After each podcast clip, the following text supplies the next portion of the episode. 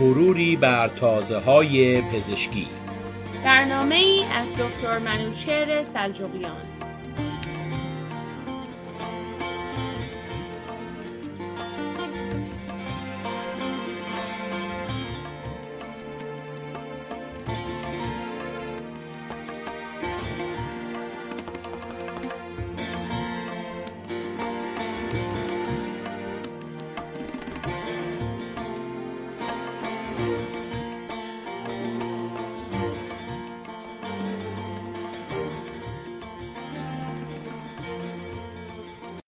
با سلام به شنوندگان عزیز و دوستداران برنامه مروری بر تازه پزشکی رادیو پویا.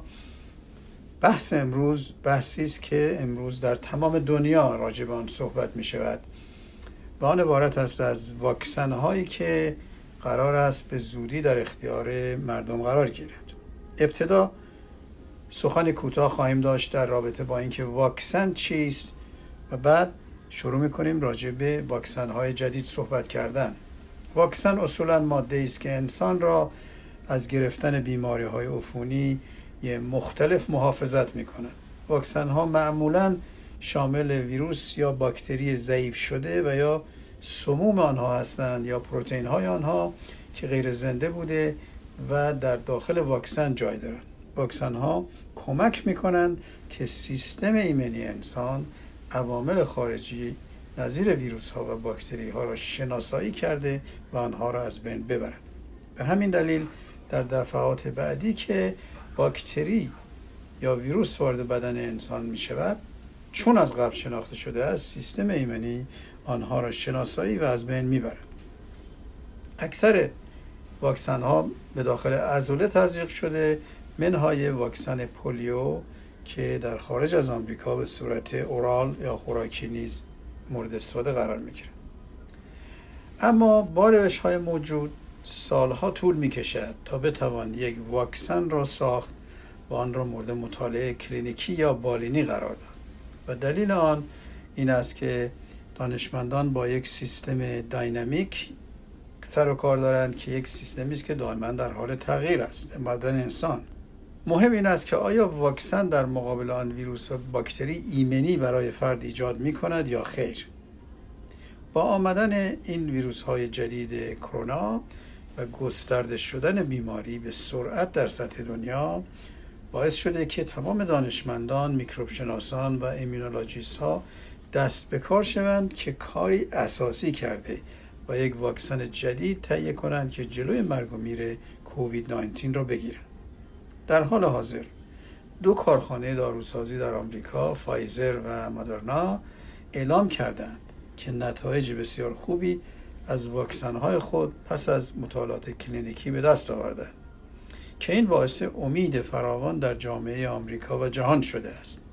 کارخانجات دیگری نظیر جانسون جانسون در آمریکا و در سایر کشورهای پیشرفته نظیر انگلستان مشغول ساختن واکسنهای جدید دیگری هستند. طبق قانون قبل از استفاده و توضیح این واکسن بایستی این واکسن به وسیله FDA مورد تصویب قرار گیرد و پس از آن توضیح آن خود کار مشکل و مهمی است که بایستی انجام شود. واکسن کارخانه فایزر بایستی در درجه حرارت بسیار پایین نگهداری شود. منهای 70 درجه سانتیگراد که می‌گویند از انتارکتیکا سردتر است. کارخانه دیگر یا مدرنا اعلام کرده است که واکسن آنها نیاز به زیر درجه 20 درجه سانتیگراد داشته که در واقع شبیه یک فریزر معمولی است.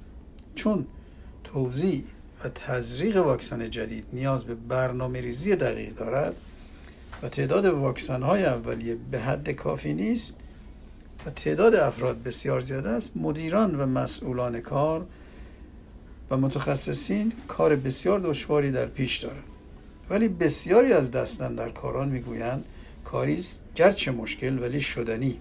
به عنوان مثال اگر به خاطر داشته باشید واکسن ایبولا به طور کامل توضیح شد و تزریق شد و نیاز به درجه حرارت بسیار پایین داشت. واکسن مدرنا بسیار آینده روشنی دارد. هزینه توضیح بسیار زیاد است. و آن به علت این است که نیاز به درجه حرارت پایین می باشد فایزر برنامه ریزی هایی کرده است که واکسن خود را در بسته های بسیار سرد با درای آیس تحویل دهد که نیاز به بسته بندی خاص دارد و می توان آن را چندین هفته بدون مشکل نگهداری کرد و در اثر حرارت اثر خود را از دست نمی دهد. مادرنا یا واکسن مادرنا به صورت راحت تری می تواند توضیح شد. بیشتر مؤسسات پزشکی و بیمارستان ها دارای فریزرهای گوناگونی هستند که این واکسن را در خود نگهداری کنند. هر دو این کارخانه ها از یک روش جدید و نوبل برای اولین بار جهت تهیه واکسن استفاده کردند که سابقه نداشته است و هیچ واکسنی به این روش جدید تهیه نشده است اما این روش جدید چیست که با آن واکسن ژنتیکی نیز گفته می‌شد. به این ترتیب که ماده ژنتیکی ویروس یا مسنجر آر رو جدا کرده شبیه آن را سنتز و پس از آن تزریق در سلول های بدن آن را مجبور به ساختن واکسن و یا پروتئین های ویروس می کنند در واقع پروتئین ساخته شده در سلول های بدن سیستم ایمنی را مجبور به واکنش می کند که گویا سیستم با خود ویروس در حال جنگ است. این واکسن افراد را دچار بیماری کووید 19 نمی کند و اگر فرد به وسیله ویروس آلوده شود دیگر بیمار نمی شود چون سیستم ایمنی پروتئین ویروس را شناسایی کرده و به محض مشاهده آن در بدن آن را از بین می‌برد. چنین واکسنی قبلا با این متد به وسیله FDA اپروو نشده است. اما اخبار خوب برای دنیا. واکسن های جدید ساخته شده از مسنجر آرنه خیلی سریعتر از واکسن های قبلی قابل تهیه هستند. و به همین دلیل که مشاهده شد در کمتر از شش ماه تهیه شده و بسیار موثر واقع شدند.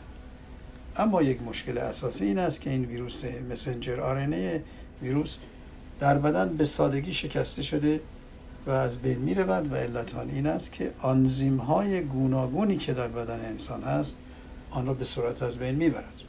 به همین دلیل دانشمندان به این فکر افتادند که چگونه مسنجر آرنه یا قسمت ژنتیکی ویروس را در داخل بدن محافظت کرده که در بدن از بین نرود ابتدا در ساختمان مسنجر آرنه تغییرات مختصری دادند تا آن را مقاوم، مقاومتر کنند ولی بعد مرحله بعدی این بود که در اطراف ساختمان مسنجر آرنه یک لایه یا قشا از چربی کشیده.